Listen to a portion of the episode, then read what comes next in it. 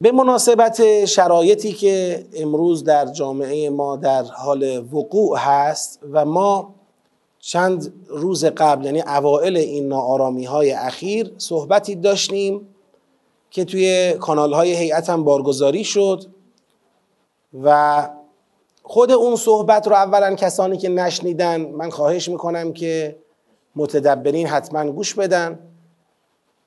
یک صحبت تقریبا نزدیک به یک ساعته ای بود ولی سعی شده بود محققانه باشه. تمام بندها، ده بند ما در اونجا مورد اشاره قرار دادیم که تمام این بندها جدا جدا روش فکر شد و در باره نسبت این بندها با همدیگه هم فکر شد. یعنی صحبتی بود که مبتنی بر تحقیق و مطالعه انجام شد و من فکر میکنم که با وجود گذشت زمان از تاریخ ایراد اون مطالب، همچنان اون مطالب الان هم کارایی داره و قابل استفاده است. انشالله که استفاده خواهید فرمود.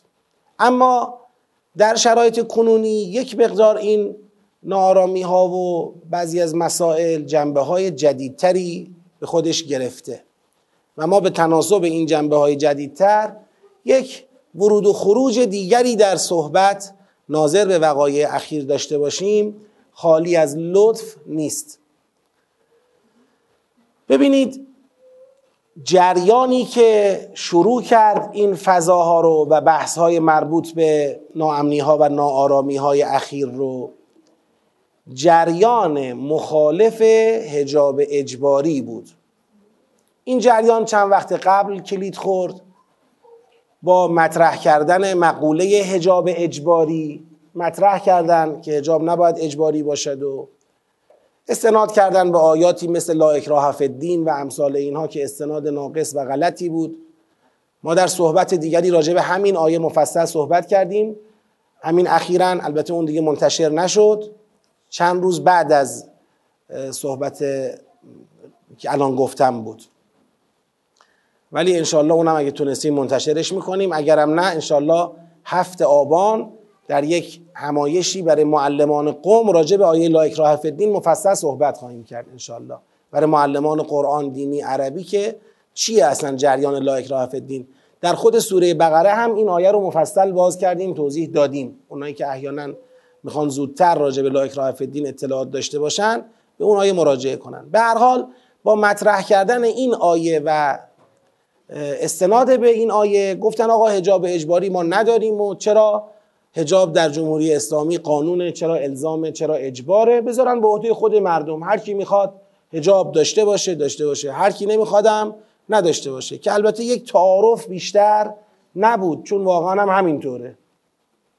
همون موقع که اینا گفتن همینطور هم بود، یعنی ما هر کی میخواست حجاب داشت، هر کی نمیخواست نداشت. حالا دعوا سر پنج سانت شال رو گردن بعضیا بود که خب میخواید بردارید بردارید، میخواید بذارید خب بذارید. این اولا یه دعوای لاتائلی بود، یعنی هدف کسانی که مسئله حجاب اجباری رو مطرح کردن رسیدن به آزادی نبود، جابجا کردن مرزهای استراتژیک نظام اسلامی بود.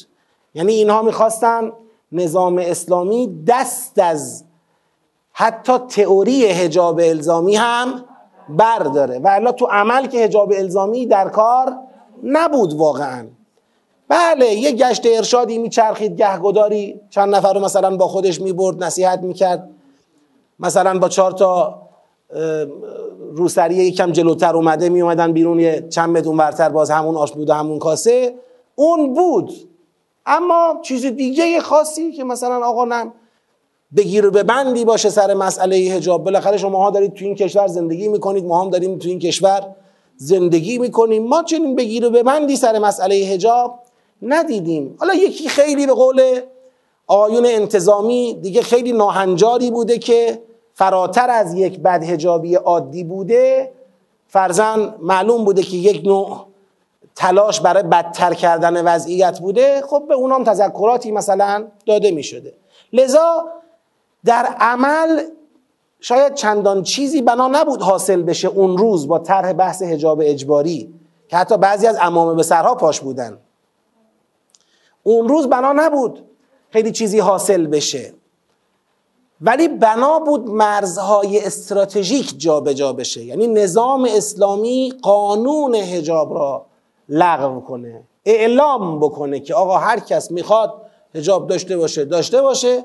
خانواده های مسلمان مقید مذهبی که کم هم نیستن داشته باشن، هر کس میخواد نداشته باشه. اینا دنبال این بودن. و خب این مسئله، این تلاش کاملا روشنه که تلاشی است برای فتح خاکریز اول.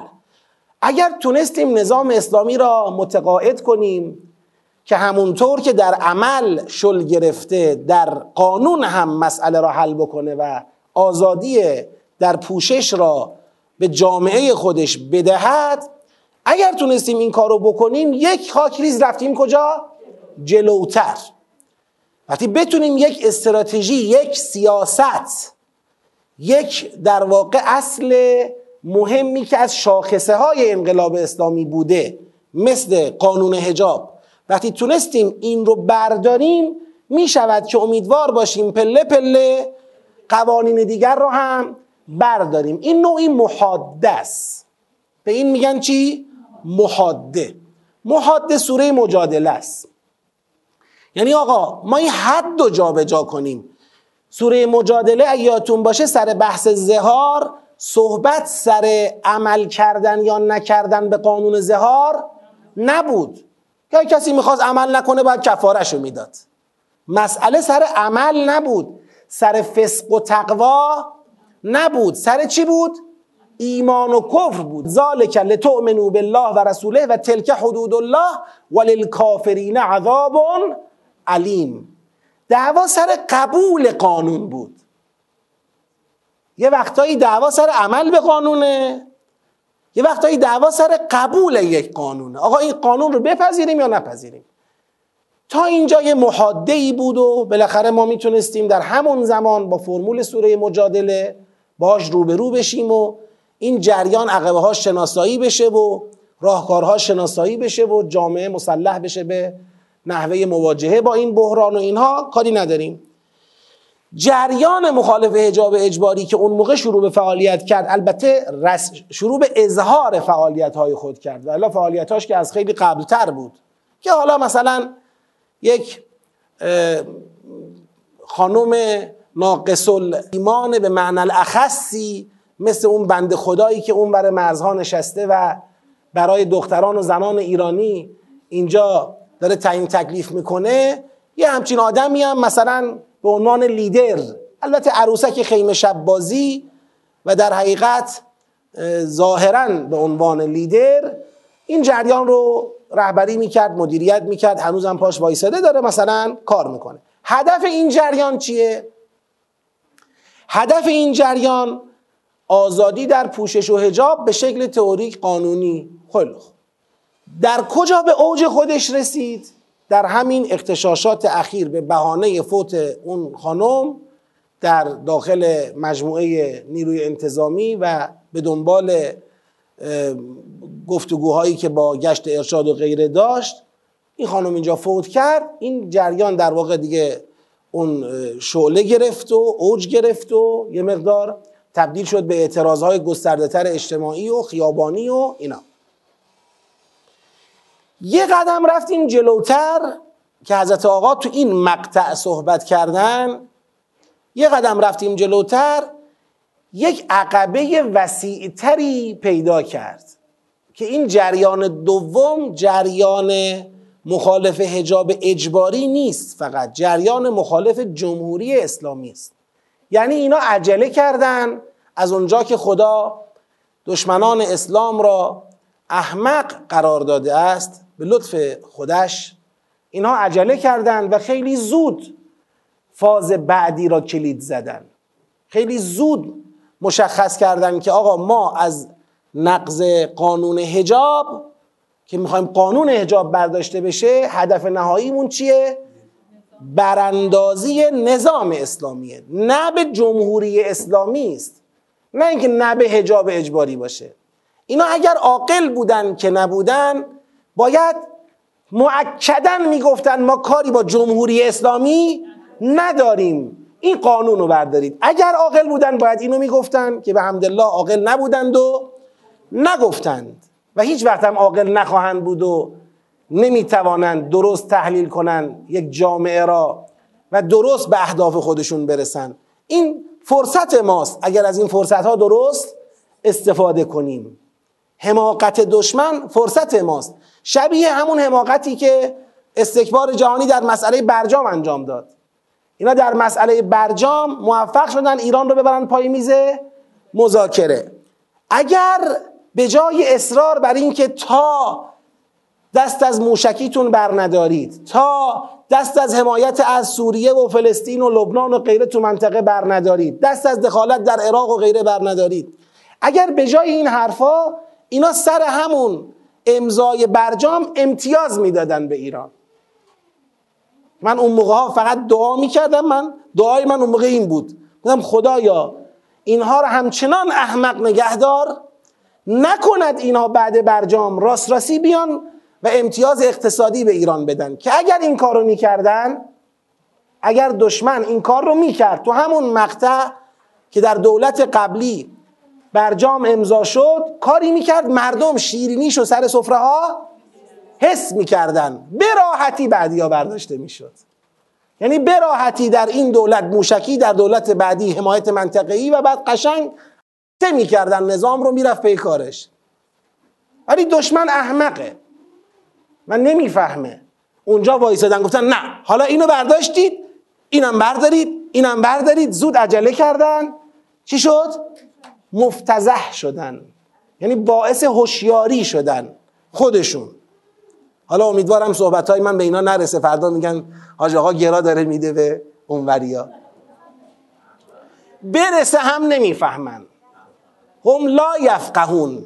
ببین، چون خدا یه حسدی در دل اینها گذاشته نسبت به مسلمین، این حسد اجازه نمیده ولو تاکتیکی اینها یه چیزی رو تایید کنن، یک امتیازی بدن. میگه ما یود الذین کفروا ان ینزل علیکم، اگه اشتباه میخونم بگید، من خیر من ربکم. اینا دوست ندارن کمترین خیری از جانب پروردگار به شما برسه. حسدن، اینا حسد دارن. اون حسده نمیذاره که یکم عقل به خرج بدن برای رسیدن به اهداف خودشون. کاری ندارم.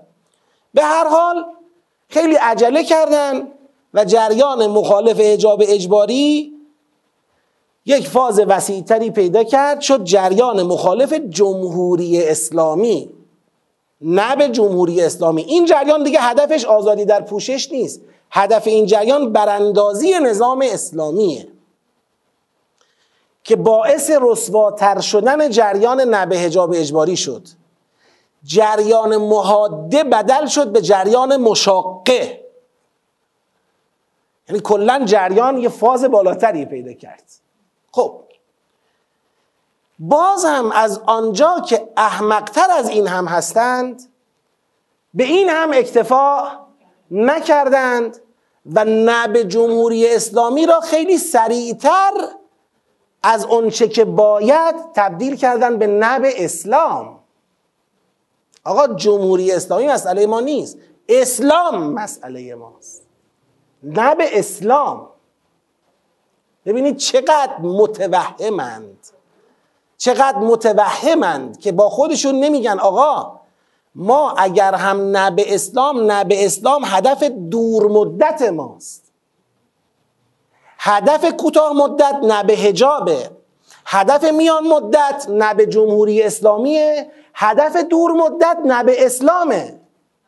صبر کنیم نه به حجاب رو جواب بگیریم، یه مدت با بله به جمهوری اسلامی و بله به اسلام نه به حجاب را جا بندازیم، بیایم بگیم آقا اسلام و جمهوری اسلامی رو ما کار نداریم، میگیم بذارید مردم آزاد باشن. خب این خیلی میتونست در افکار عمومی بیشتر تأثیر بگذاره، جا باز کنه. اومدن زود جمهوری اسلامی رو پیش کشیدن، یه مقدار کار خودشون رو سخت‌تر کردن و پای اسلام رو هم وسط کشیدن که اصلا مشکل ما اصل اسلامه، اصل قرآنه. و باز کار خودشون رو به مراتب سخت‌تر کردن. یه ملتیه که همه مسلمانن، مسلمان‌های تاریخی هن، مسلمان‌های چند صد ساله هن. این ملت شما زود اومدید رونمایی کردید، کاش عاقل بودید برای اهداف خودتون که نیستید به حمد الله. برای ما به حمد الله و نمیتونید باشید. من نگران هیچی هم نیستم، چون خود قرآن کریم هم در افشاگری منافقین میگه، ولی نگران نیست. اینا نمیتوانند بفهمند، فهم لا یفقهونند، بفهمن هم نمیتوانند برتابند. نمیتونه حتی تاکتیکی و موقت بگه باشه جمهوری اسلامی باشه، حتی تاکتیکی نمیتونه بگه باشه اسلام باشه. لذا خیلی زود جریان مخالف حجاب اجباری بدل شد به جریان مخالف جمهوری اسلامی و باز هم خیلی زود بدل شد به جریان مخالف اسلام، که اینجا دیگه هدف براندازی هم نیست، اینجا هدف کفره. یردوکم بعد ایمانکم کافرین، همین که سوره آل عمران داره میگه. هدف اینه که یک جامعه را از ایمانش به کفر برساند. کار شد این و ما باید حواسمون باشه. حالا که این سه تا جریان در طول هم به هم پیوستند، فکر نکنیم که چون به هم پیوستند پس مقابله با این سه تا جریان دیگه خیلی آسان شد. نه، اینا درسته در مقام نظر به هم پیوستند، اما در مقام عمل الان تنها توفیقی که واقعا میخوان دنبال کنن و به دست بیارن همین توفیق در خصوص آزادی در پوشش و حجابه، که اگر تو این قسمت توفیق به دست بیارن به لحاظ قانونی، یعنی بتونن قانون حجاب رو حذفش کنن، لغوش کنن، یا یه جورایی که علم یکن قرارش بدن که اصلا دیگه هیچ ما به ازایی قانون حجاب نداشته باشه، اگر بتوانند این توفیق را حاصل کنند در محاده، اگر بتوانند موفق بشوند که انشاءالله نخواهند توانست، اون وقت دیگه بعید نیست که هدف دوم و سوم، یعنی براندازی نظام یا براندازی اسلام رو هم بخوان دنبال کنن، طمع کنن. اگر اینجا لذا خاکریزی که ما باید پاش بیستیم، الان بنده به عنوان یک متدبر قرآن واقعا نگران براندازی نظام نیستم اصلا، و نگران حذف اسلام هم الان نیستم اصلا. خیلی اینا هدفهای دورتری است از اونچه دشمنان ما الان اونجا هستند. ما داریم صحنه جنگ فرهنگی را ترسیم میکنیم. تو جنگ نظامی چطور صحنه داره؟ شما باید، دشمن کجا وایساده، خاکریز کجاست، شما کجا باید دفاع کنی، تاکتیک باید داشته باشی. ما در این جنگ فرهنگی واقعا الان در جایگاه دفاع از نظام اسلامی یا دفاع از اسلام نیستیم. اونی که ما باید محکم پاش بیستیم، یعنی اگر ما برگردیم تو دفاع شروع کنیم از جمهوری اسلامی دفاع کردن، یعنی عقب نشینی. ما برگردیم شروع کنیم از اسلام دفاع کردن، یعنی عقب نشینی. نه از اسلام دفاع کنید نه از جمهوری اسلامی. اینا الان در خطر نیستن. خاکریزی که الان اینا میخوان فتحش بکنن قانون حجابه، قانون حجاب. الان مسئله نه اسلامه نه جمهوری، سعی میکنن القا کنن که ایناست، و اگر شما پذیرفتید میشه اینا. اگر جبهه حق پذیرفت که مسئله نظام اسلامیه میشه نظام اسلامی، اگر پذیرفت که مسئله اسلامه میشه اسلام. نه، مسئله خود قانون حجابه. سر قانون حجاب ما وای میستیم، استدلال کنید استدلال میکنیم، بحث کنید بحث میکنیم، مناظره کنید مناظره میکنیم، بیاید تو خیابون میایم تو خیابون. سر قانون حجاب وایسادیم، ما از قانون حجاب بر نمیگردیم. اگر بر نگشتیم موفقیم، اون وقت میتونیم ما خاکریز رو همونجا نگه داریم، و الا تو این قسمت اگر ما کوتاه اومدیم اومدیم عقب، مطمئناً یک گام به نفع اونا رفتیم ما عقب، اونا میان جلو. گام بعدی خود جمهوری اسلامیه و حجاب هم پرچمه. اینو بدونید، حجاب فرق میکنه با چهار تا حکم دیگه. حجاب پرچم اسلامه، پرچمو که بزنن پشت بندش خیلی راحت میشه چیزای دیگر رو زد. نشانه است، شاخصه، علامته. علامت که بیفته تو جنگ ها هم میبینید پرچمدار، علمدار مهمترین نقش رو داره. اون علم تا برپاس همه دارن میجنگن، علم افتاد لشکر میپاشه. حجاب چنین نقش و ماهیتی داره از نظر قانون حجاب عرض میکنم، ولی خیلی وقته که شغل حجابی تو جامعه ما باب شده. قانون حجاب رو ولی باید سرش بیستیم، کوتاه نیایم، کم کم عمل به این قانون رو درست بکنیم. ولی کوتاه بیایم اینجا که متاسفانه بوی این کوتاه آمدن به شکل غلط، یعنی به عنوان استراتژی غلط به مشام میرسه. متاسفانه بعضی از دلسوزان ناخواسته طوری صحبت میکنن که اینجا فضا را، یعنی این خاکریز را از دست میدیم ما و کار بعدی بسیار سختتر خواهد بود و تحلیل های ناقص میکنن. من اینجا تو پرانتز یه حرفی رو بزنم چون بعداً میترسم یادم بره. ببینید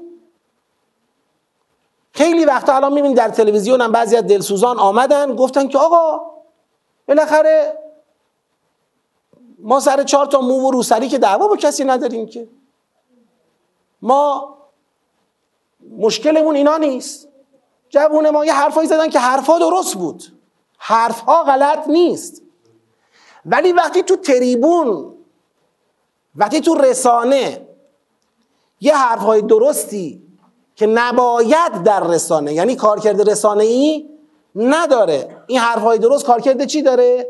کارکرد درون تشکیلاتی داره برای حزب الله که رو روششون رو بدانن. آقا من حزب اللهی توجیه باشم که در مواجهه با بدحجابی تندی و خشونت و تعصب و غیره به خرج ندم. این یه مسئله است.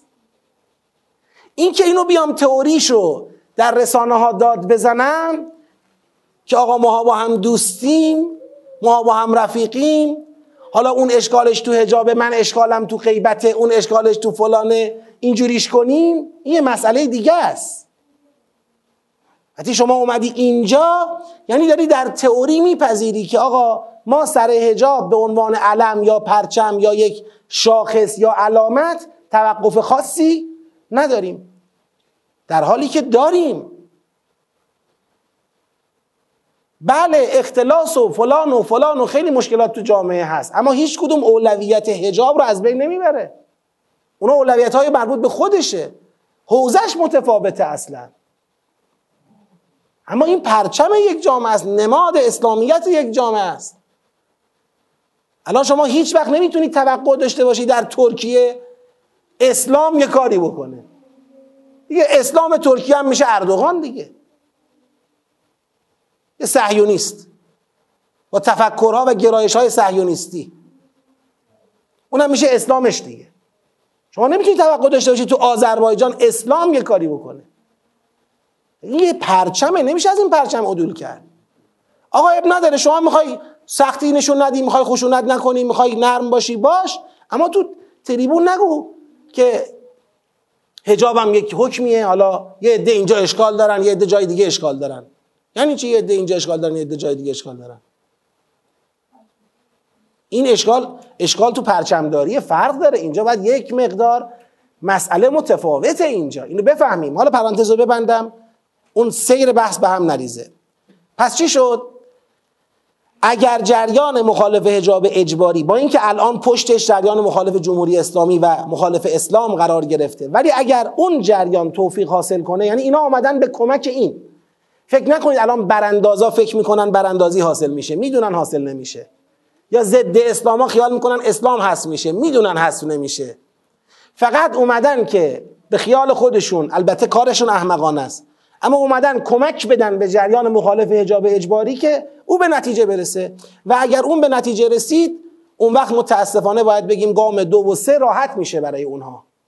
خب فرصت‌های داخلی این جریانات هم سه تاست. یعنی ما سه تا جریان مخالف رو الان معرفی کردیم با هدف‌های روشنی که دارن و اشتباه استراتژیکشون و خطری که ما را تهدید میکنه، اینا رو صحبت کردیم. اما فرصت‌های داخلی این جریانات سه چیزه. سه جریان، سه فرصت داخلی.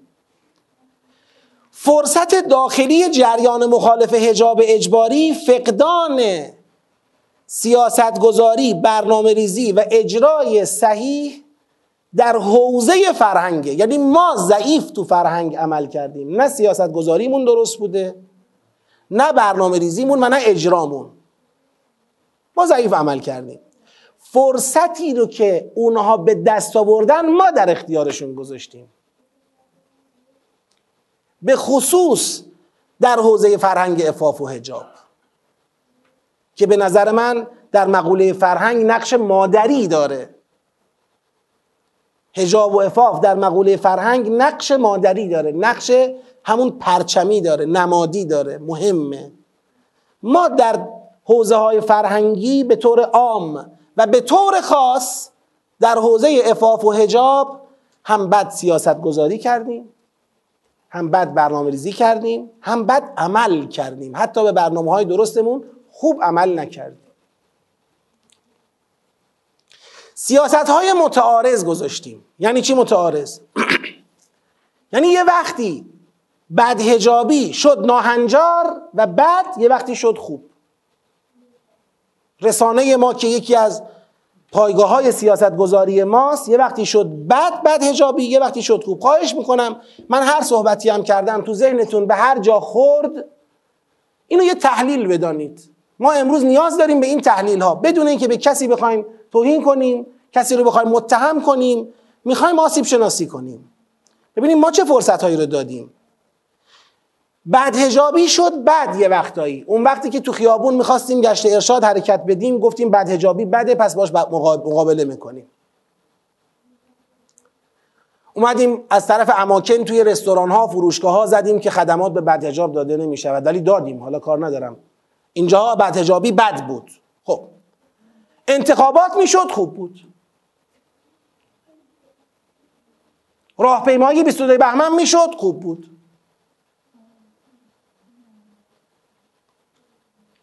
خب بالاخره آقا شما تو حوزه اعلان یک سیاست به جامعه داری تعارض ایجاد میکنی، سیاست های متناقض را داری القا میکنی. خب این وقتی در روز بیست و دو بهمن باش مصاحبه میکنن به عنوان طرفدار انقلاب و اسلام هستا، من نمیگم اون طرفدار انقلاب اسلام نیست، اما وقتی من بیست و دو بهمن چطور در میلاد پیغمبر هرچی به تلویزیون نگاه میکنیم انگار پیغمبر مال اهل سنته، کلا آهنگای کردی میزنن.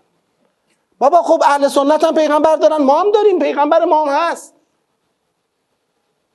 هفته وحدت، هفته اهل سنت که نیست. قرار همه با هم وحدت کنیم، سنی شیعه، پیغمبر هم مال هم هست. یه جورایی من بیست و دو بهمن که میشه به تلویزیون نگاه میکنم خیال میکنم کلا انقلاب مال بدحجاباست.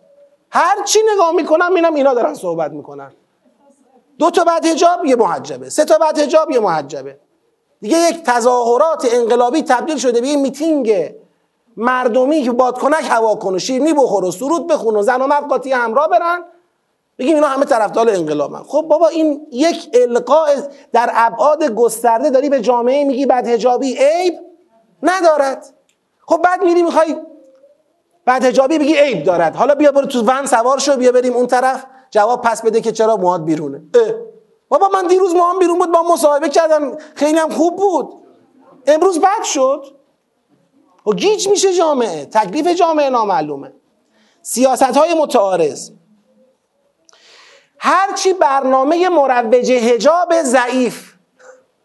نیروی انتظامی یک کلیپی درست کرده بود چند سال قبل به عنوان جوک دست به دست میشد، من یادمه. سیمین تو حجابت را رعایت میکنی؟ نه شوهر من گفته حجابت را رعایت کن. یه چیز اینطوری خیلی بی‌نمک. این برنامه مروج حجاب ماست که هیچکی حاضر نیست دو دقیقه‌شو نگاه کنه. شکم آدم ماهیچه‌هاش درد میگیره نگاه کنه. من دیگه نمیدونم چی بگم.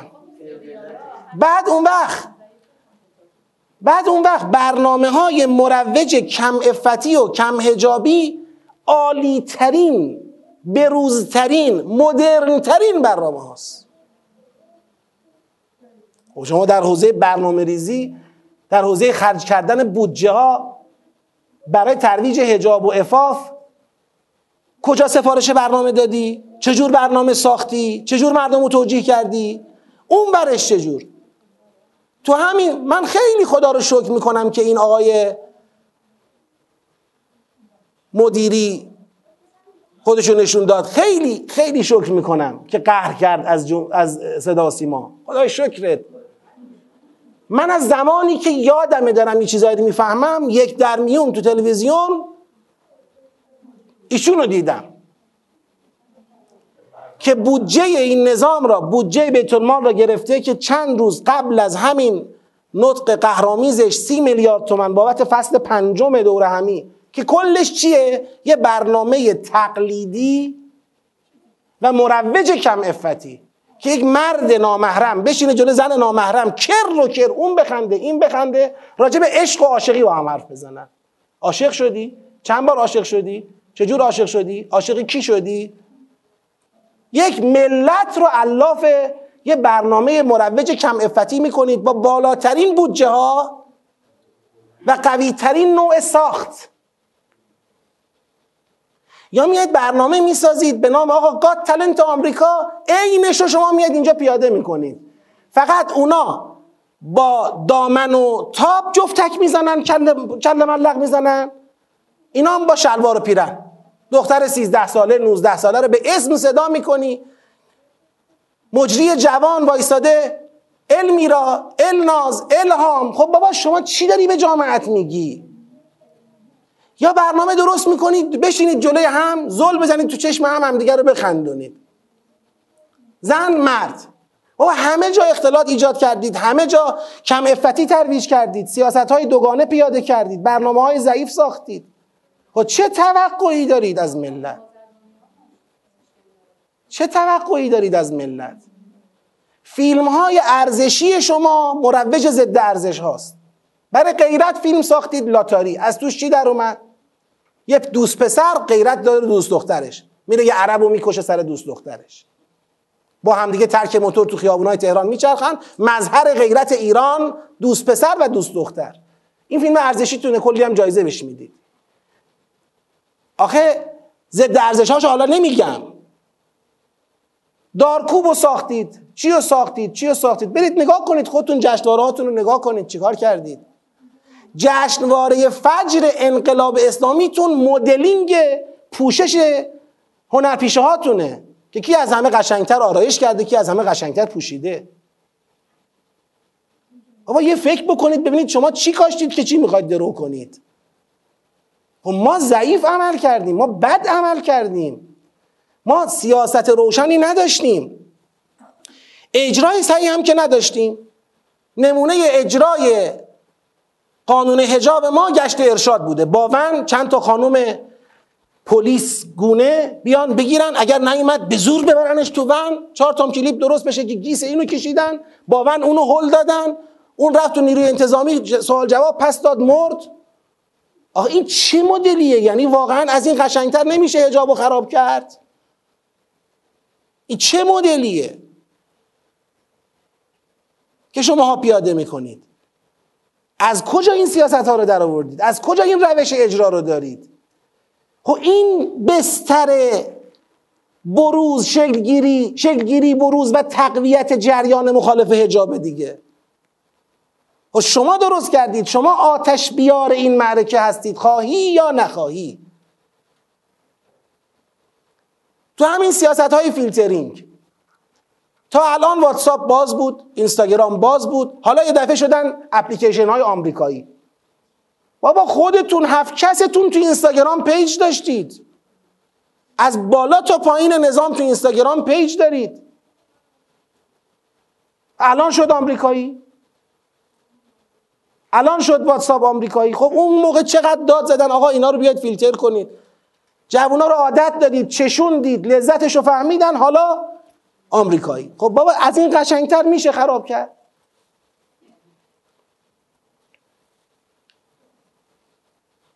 باید یک تو این قسمت آقا ما آسیب شناسی کردیم نسبتاً، گفتیم آقا یه همچین مشکلاتی وجود داره. حالا من دیگه اینجا بخوام یه مقدار بیشتر بازش کنم سوالاتی دارم، مثلا اینم بگم اضافه کنم. الان شورای عالی انقلاب فرهنگی یک شورای عالی انقلاب فرهنگیه، جواب بدن برای حجاب و عفاف و عفت چیکار کردن، چه سیاست‌هایی رو کجا گذاشتن، چی شد. سازمان تبلیغات اسلامی. من تعجب میکنم کشور داره در ناامنی و ناآرامی رنج میکشه، از سنگ صدا در میاد، از شورای عالی نه، از سازمان تبلیغات نه. سازمان های فرهنگی کشور باید پاسخ بدن. بودجه های فرهنگی دست اینا بوده، پاسخ نمیتونن بدن. آقا خلع و غم کنید، بریزید این بدنه های بی خود رو بیرون، جایگزین کنید، اصلاح کنید. بله اعلام میکنیم که آقا بیایم جوانها آتش به اختیار کار کنید. خیلی خوب، همون آتش به اختیار کار کردن یه خورده بودجه میخواد. بودجه ها رو از اون بر به این ور سرازیر کنید، بدید دست مردم. نه، کار مردمی نباید بهش بودجه داده بشه. مردم عادت میکنن اون وقت تا بودجه نباشه کار نمیکنن. خب بودجه نیست چی کار کنن؟ ما الان یه جریان فرهنگی و بودجه نداریم. مثلا آقای فلانی سی میلیارد دو روز قبل پول میگیره، یه لگد میزنه به کل حیثیت نظام، بعد اون وقت کل جریان تدبر لنگ چند میلیارد تومن پوله. یک پنجم اون پول بهش برسه کارش را میفته میره جلو. نمیدید که، نه به تدبر، نه به تفکر، نه به هیچ جریان دیگه ای نمیدید که پول. آره کار فرهنگی میکنید. دیروز اشاره کردم چطوری کار فرهنگی میکنید. نمایشگاه عکس شهدا با نقاشی مداد در ساختمان شیشه‌ای صدا و سیما برگزار شده. تا حالا عکس شهدا رو میدیدی با مداد نبود، با مداد رنگی بود، با آبرنگ بود. حالا بیاد با مدادش رو ببینید. این کار فرهنگیه. بعدم خوشحال باشم ملت ایران وسط همین نارامی ها، ملت ایران خوشحال باشید میخوایم همه استان ها بچرخونیم اینو. خب بچرخونید تو همه استان ها. چی درست میشه؟ با عکس و نقاشی مگر فرهنگ درست میشه؟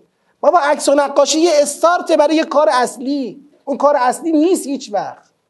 هیچ بودجه‌ای برای اون کار اصلی نیست. یه خورده بیاید اینجا تجدید نظر بکنید. نهادهای فرهنگی رو پاسخگو بکنید. من یادم نمیاد کسی سوال کرده باشه از شورای عالی انقلاب فرهنگی که شما چیکار کردید تا حالا. هر بارم همون افراد تایید میشن دوباره همونجا. من نمیدونم یه حرف اسمی رو بیارم یا نیارم. یکی از کسایی که هر جا تو کشور یک جلسه فرهنگی بوده اونجا حاضر بوده آقای عادل بودن. خب آقا ایشون دیگه هر ابتکاری داشته به خرج داده. اولا یه گزارشی از ابتکار عملهاش به ما بدن، یه پاسخگویی بدن. آخه بابا جان اگر شما میخواید توی کشوری واقعا فرهنگ حجاب و عفاف جا بیفته لوازمی دارد. این لوازم موجود نیست، عکسش موجود، خودش موجود نیست. تو قسمت ترویج حجاب تخریب حجاب داریم، در نقطه مقابلش ترویج کم عفتی داریم. خب معلومه دیگه. من من فکر میکنم اون چه امروز ما داریم در خیابان ها میبینیم زیرساختش و زمینش رو ماها فراهم کردیم با بد عمل کردنمون، بد سیاست گذاشتنمون، بد برنامه ریزی کردنمون، بد اجرا کردنمون، بد توزیع بودجه کردنمون، پاسخگو نبودن نهادهای فرهنگیمون. واقعا پاسخگو نیستن، واقعا هیچی. حالا من میگم آقا وزارت فرهنگ و ارشاد اسلامی اب نداره، وزارت پاسخگو نیست. سازمان تبلیغات باید پاسخگو باشه، صدا و سیما باید پاسخگو باشه. پاسخگو بکنید. خب تو این قسمت آقا آسیب شناسی کردی. ما اگر بخوایم زیرساخت‌های مربوط به مخالفان حجاب اجباری را بازسازی کنیم، اصلاح کنیم، تکیه‌گاهمون تو قرآن کجاست؟ سوره نور. آقا شما اگر میخواید عفاف را تو جامعه بازسازی کنید با سوره نور حرکت کنید لطفاً. الان گیر ندید به این که روسری ها چیه. الان بیاد اول گیر بدید به قوه قضاییه که حدود رو اجرا میکنی یا نمیکنی، چرا نمیکنی.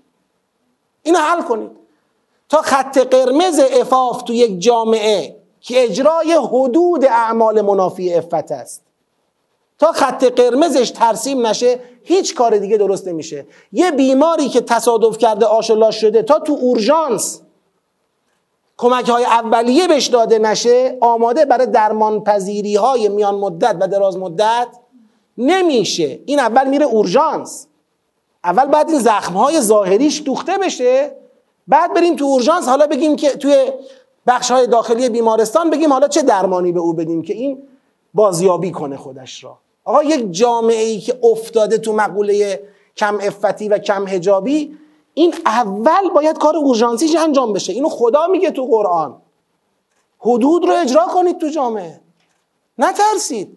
آقا نه الان دیگه اصلا نمیشه. خیلی خوب، این همونی که من میگم شما این خاکریز رو میخواید رها کنید، میخواید رها کنید دیگه کاریش نمیشه کرد.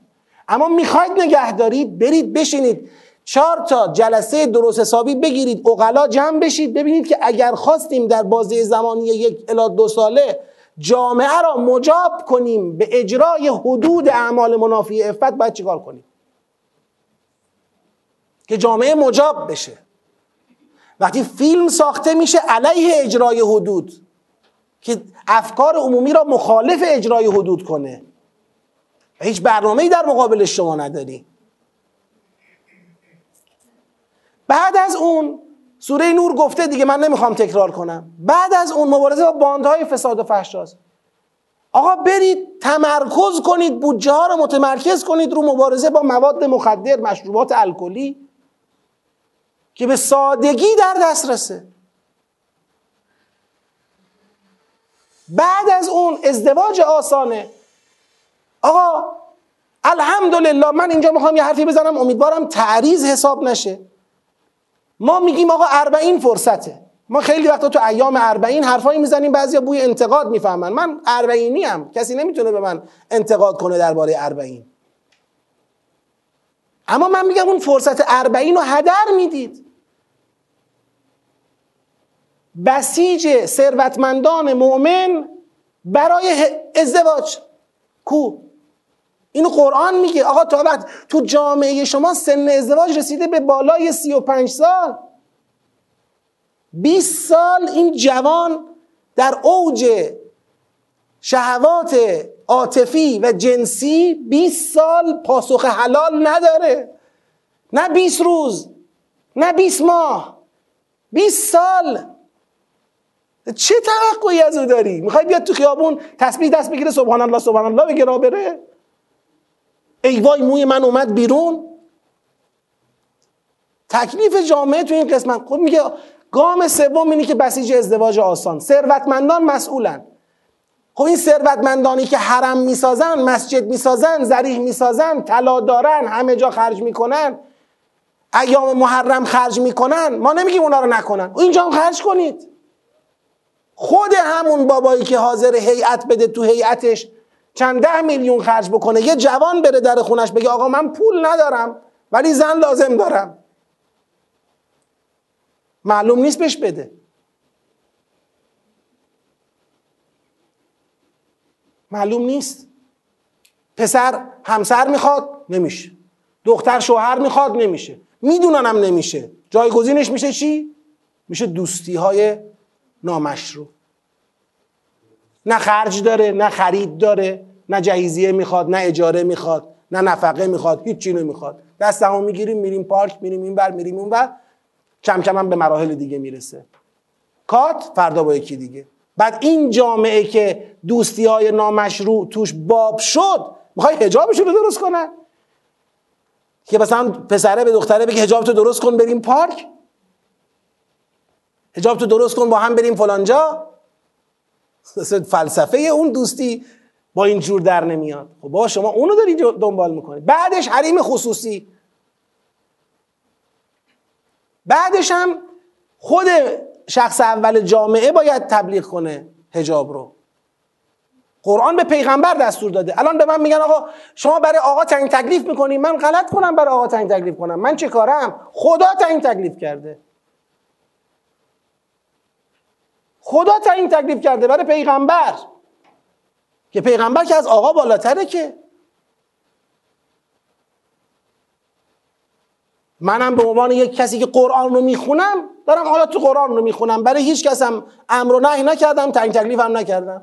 اما قرآن میگه اول اجرای حدود، دوم مبارزه با باندهای فساد، سوم ازدواج آسان، چهارم حریم خصوصی، پنجم خود پیغمبر باید به مردان و زنان مؤمن بگه که چرا حجاب داشته باشید، چرا نگاهتون رو حفظ کنید، چرا دامنتون رو نگه دارید، که آقا البته خیلی تا حالا گفتن.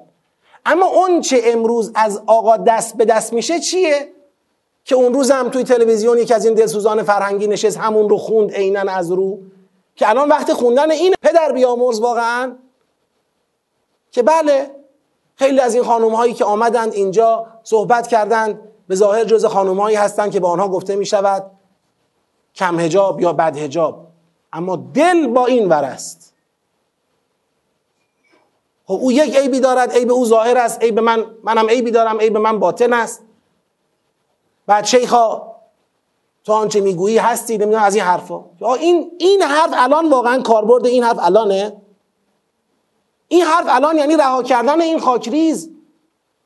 آقا باشه ما نمیخوایم بزنیم، نمیخوایم بگیریم، نمیخوایم ببندیم، اما میخوایم که بگیم، میخوایم که نصیحت کنیم، بگیم دخترم، پسرم، خانم محترم، آقای محترم، حجاب برای خودته،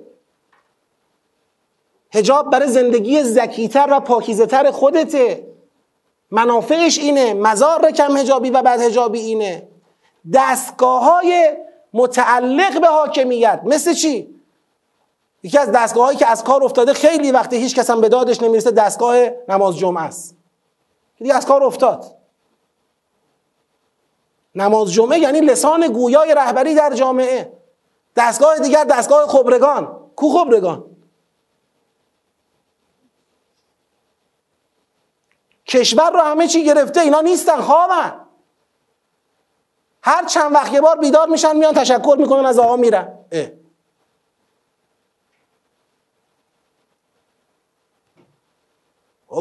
اگر بناس حجاب و عفاف تو جامعه درست بشه لوازمی داره. سوره نور رو بیارید بذارید وسط، بر اساس سوره نور این آسیب ها رو اصلاح کنید.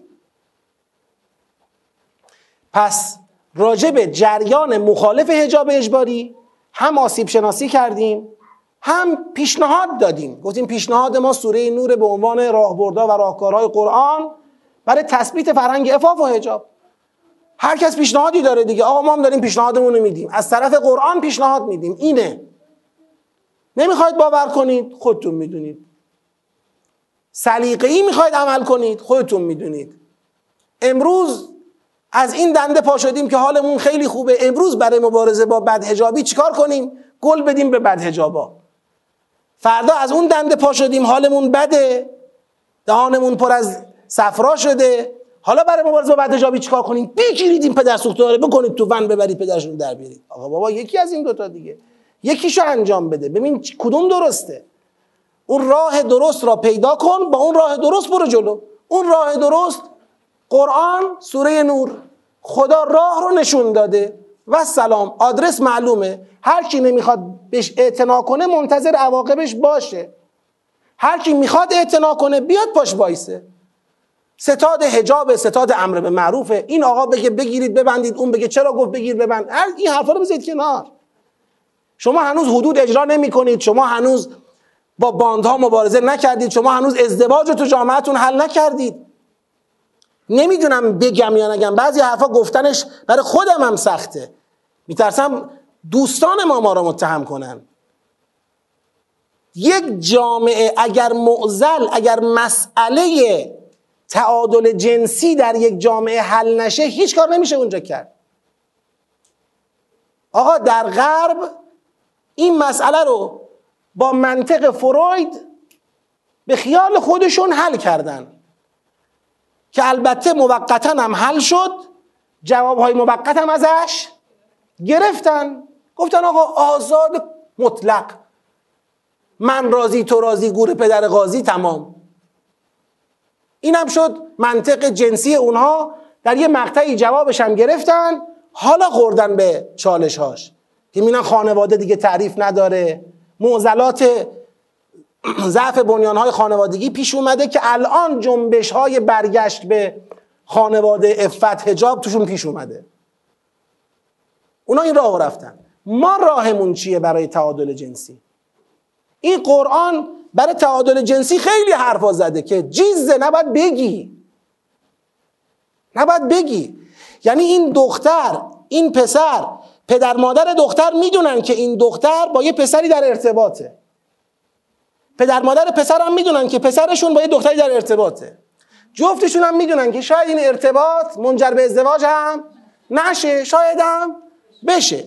جفتشون هم میدونن که کنترلی رو مرزهای این ارتباط نمیتونن داشته باشن، بگن فقط حرف بزنید، فقط همو ببینید، فقط دست همو بگیرید، یا فقط چه کنید، فقط چه کنید، فقط. نمیتونن، چون دوتاشون در اوج هیجانات غریزی و جنسی و عاطفی هن. مگر میشه اینو کنترل کرد؟ همه اینا بشه، عیبی نداره، حتی خدای نکرده حاصلش یک ولد نامشروع بشه که بریم سقطش کنیم، آدم کشی هم بذاریم روش، اونم عیبی نداره، اما خدای نکرده ازدواج موقت اسمشو نیارید. من آخوند حاضر نیستم ازدواج موقت رو تبیین کنم تو جامعه، جا بندازم بگم بابا یه سری نیازها هست که جز با این حل نمیشه. تازه اینم که میخوام بیام مطرحش بکنم زود میگن آقا برای متأهل ها نیست. کجای قرآن گفته برای متأهل ها نیست؟ ممکنه یک جایی اون مصرفم پیدا کنه که حالا من الان تو این فرصت بازش نمی کنم، انشالله به سوره نساء برسیم باز میکنم. مقوله تعدد زوجات، هر خانومی که مطلقه شد، هر خانومی که بیوه شد، دیگه تمام. نه آقایون مسئولیت پذیرند، نه جامعه هیچ چیزی رو میپذیره. آقا شما تمام فاکتورهای مدیریت جنسی رو که در منطق اسلام وجود داره ناکار کردی، یه دونه ازدواج اول و آخر آدما رو باقی گذاشتی، اونم نمیتونن. و چی میشه؟ انفجار، بحران جنسی انفجار ایجاد میکنه، میشه همین که شد. هیچ کس هم حرف نزنه. همین چند وقت قبل شما این تیکه رو جز تیکه های مخالفت با مقوله های حجاب و عفاف ببینید. همین چند وقت قبل یه برنامه تلویزیونی درست کردن که بیان راجع به ازدواج موقت و مجدد و اینا صحبت کنن، بگن آقا قرآن گفته، بذارید ما هم صحبت کنیم، کم کم ببینیم موافق بیاد مخالف بیاد، صحبت بشه. به همون اولین برنامه حجمه عظیم و گسترده علیه این برنامه از جانب ارزشی و ضد ارزشی همه با هم ناکوت کردن، بایکوت کردن، برنامه تعطیل شد. یه دونم شعار از توی بیت آقا آوردن بیرون، خدا یکی، یار یکی، پیغمبر یکی، نمیدونم چی چی یکی، و تمام. پایانی بر تمام صحبت ها تو این زمینه. آقا بعدش رو میتونی حل کنی؟ یک میلیون مجرد قطعی، دختر مجرد قطعی در ایران یک میلیون نفره. همه باید چیکار؟ همه باید تسبیح دست بگیرن. بعد اون طرف چه کار میکنی؟ اون طرف میری سازماندهی زنان خیابانی رو انجام میدی، بهشون کارت بهداشت بدیم، واکسن بزنیم، ایدز منتقل نکنن. چیزی که باید حدش رو جاری کنی سازماندهی میکنی، چیزی که باید راهش رو باز, باز کنی و فرهنگسازی بکنی براش، باش مقابله میکنی. خب چی میشه؟ یه مسئله هست میگن آقا هرچی تو آشت بریزی همونو میخوری سر ظهر.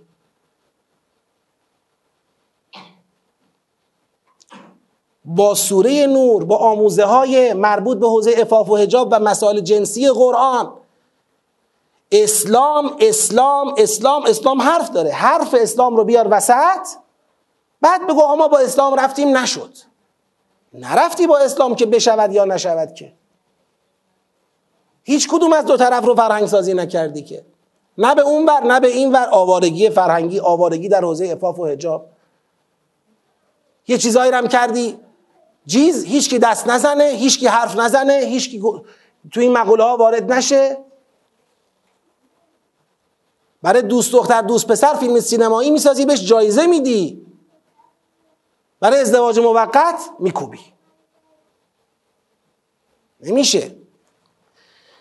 پس آسیب رو شناس... شناسایی کردیم، رو حلم دادیم، حالا در حد کلام. دو، فرصتی که جریان مخالف جمهوری اسلامی داره. گفتیم جریان مخالف حجاب اجباری پشتش چیه؟ جریان مخالف جمهوری. فرصت اونا چیه تو جامعه ما؟ فرصت اونا ضعف توفیق نظام در برپایی عدالته.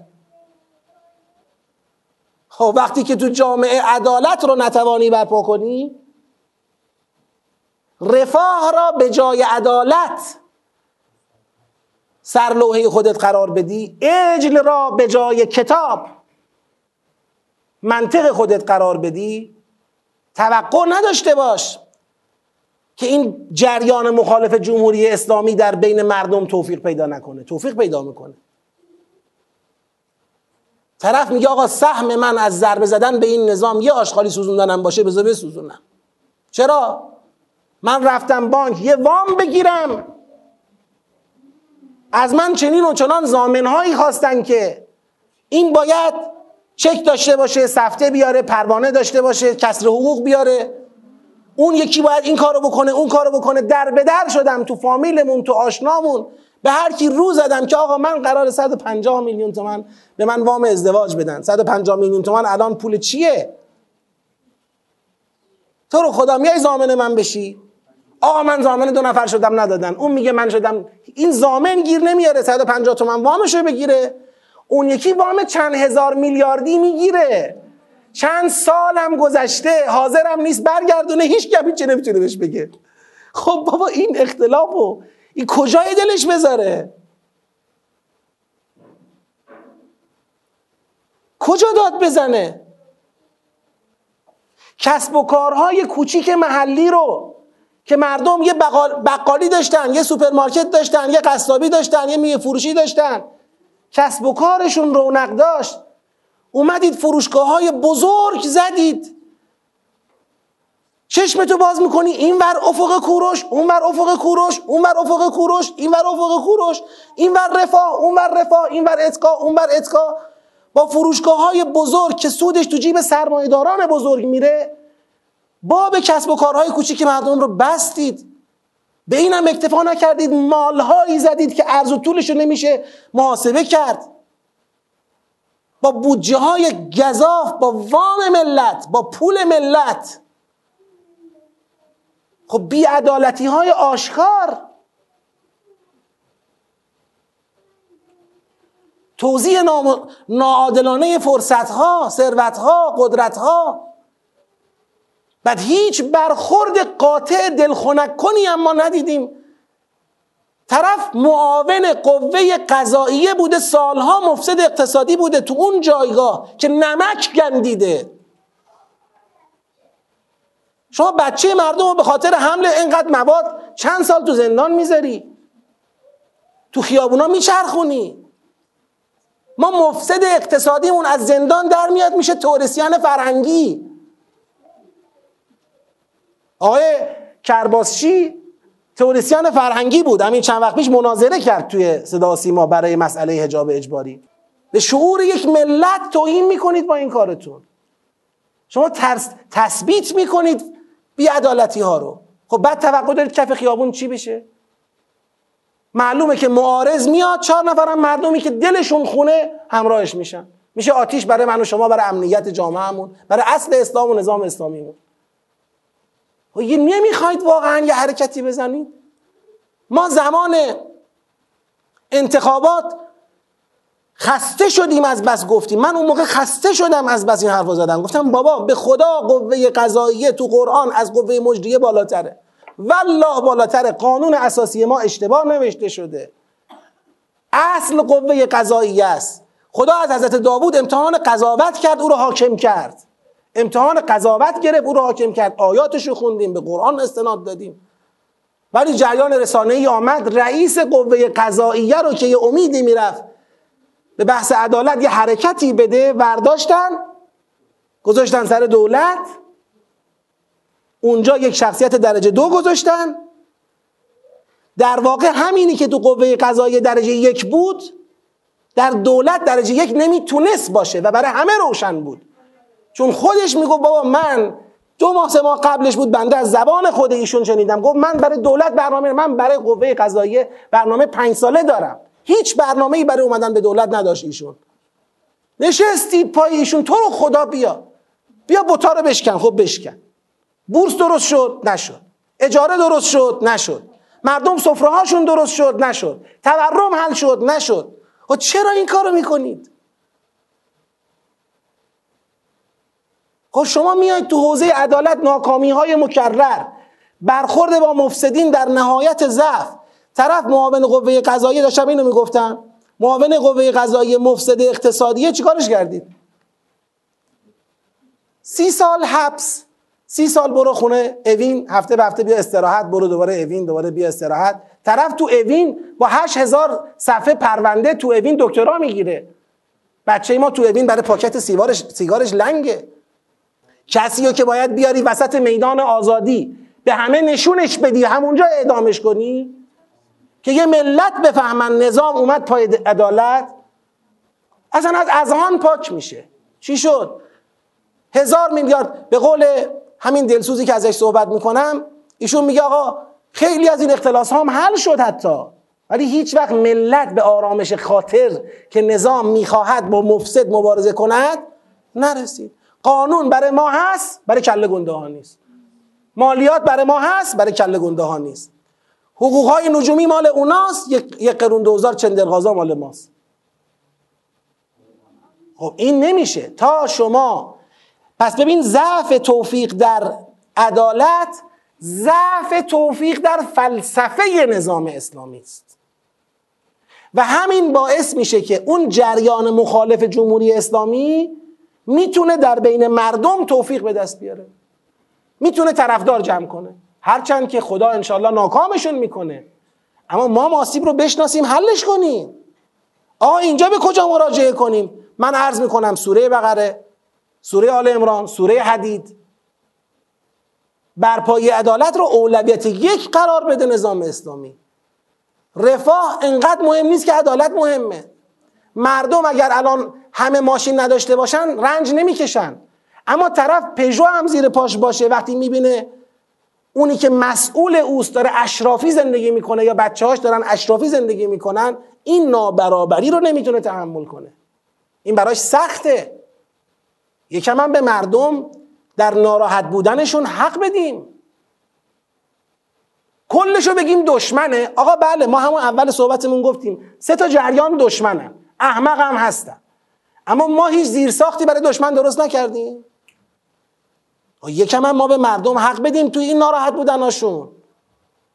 بله الان کف خیابون هیچ راهی جز جمع کردن فتنه و ناامنی نیست، مسلم هیچ راهی به غیر از این نیست. سومین زیرساخت برای جریان مخالف اسلام هم ما زیرساخت درست کردیم. زیرساخت جریان مخالف حجاب را ما درست کردیم، سوره نور درمانشه. زیرساخت جریان مخالف جمهوری اسلامی را ما درست کردیم، سوره حدید، سوره بقره جریان درمانشه.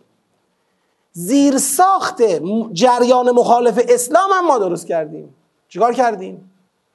من میخوام بگم با بی‌توجهی به مسلمان سازی مردم ما به اسلام اسمی اکتفا کردیم. اسلام اسمی از جنس رحمانی، اسلام رسمی از جنس قرآنی را گذاشتیم کنار. چهل سال بعد از انقلاب توفیق چندانی در آشنا کردن مردم با قرآن ما نداریم. وقتی قرآن توی جامعه در دست مردم نباشه، از دست رفتن اسلام هم خرجی نداره. اینم مال اوناست، اینم به نفع اون جبهه هست. آقا اینجا چیکار کنیم؟ اینجا بیایم به ترویج قرآن بها بدیم. سوره آل عمران، امر به معروف قرآنی، نهی از منکر قرآنی. به جای بگیر و ببندها، بیاید قرآن رو تو جامعه ترویج بدید، بیاید آموزش پرورش را در حوزه قرآن به خط کنید. من الان اینو بگم میگن آقا این از همه جا قر میزنه. رفتم وزارت آموزش پرورش با وزیر آموزش پرورش تو همین دولت، من گفتم آقا آموزش و پرورش جوابش در قبال قرآن آموزی چیه؟ بچه ما بی سواد میاد، از نظر قرآنی بی سواد میره بیرون. دوازده سال تو سیستم آموزش پرورش بچه ما داره نفس میکشه، هر روز صبح میره تا ظهر اونجاست یا ظهر میره تا غروب اونجاست. چی یادش میدید از قرآن؟ گفتم شما طرح تدبر، طرحم طرح خوبیه، حالا انشالله ما یه پیگیری کنیم که طرح تدبرم برای بخشی از معلمانمون اجرا بشه، که همونم نشد. عوض پاسخگویی که کل این برنامه جوابش در قبال قرآن چیه، اینم طرح خوبیه، اونم نمیشه. خب بیاید آقا از اساس، از ریشه، اون مجمع هایی که دارن بودجه بیت المال رو میگیرن برای اسلام کار کنن، بشینن از ریشه فکر کنن، برنامه بریزن. انقلاب فرهنگی بدون قرآن نمیشه. مردم باید مسلمان بشن، مسلمان رسمی نه اسمی. مسلمان رسمی با قرآن میشود و به قرآن بی‌توجهی شد تو این چهل سال بعد از انقلاب. لذا در پایان عرایزم بنده راهبردی رو که پیشنهاد میدم به عنوان یک فعال فرهنگی قرآنی، نه به عنوان، نه رهبر هیچ حزبی هستم، نه هیچ سمتی در جایی دارم، نه کاری هستم، نه از جای حقوق بگیرم، هیچ. به عنوان یک طلبه، یک فعال قرآنی و فرهنگی، راهبردی که فکر میکنم امروز نجات جامعه ما در اونه، قرآن، عدالت، عفت. قرآن، عدالت، عفت. در مقابل زن، زندگی، آزادی. اگر به شعار قرآن، عدالت، عفت توجه شد، مطمئن باشید اینها که الان کف خیابونن که بسیاریشون فریب خوردن، یه تعدادشون هم که قشنگ معلوم نفوذی های دست نشانده ها و نفوذی ها و آموزش دیده ها و بودجه بگیرها و مزدورهای استکبارند، شکی تو این نکنید. اینا که کف خیابونن، فریب خورده هاشون آروم میگیرن، نفوذی هاشون قلع و قم میشن. نه فقط اینا که چیزی نیستند که بخواد باعث نگرانی باشه، که نگرانی اصلش جاهای دیگه است. اصل نگرانی آسیب‌های خود ماست، نه این جریان‌های مزمحل ضعیفی که دارن تلاش میکنن کف خیابون دو تا سد آشغالی آتیش بزنن و چند نفر بسیجی رو به شهادت برسونن. اینا که سهله.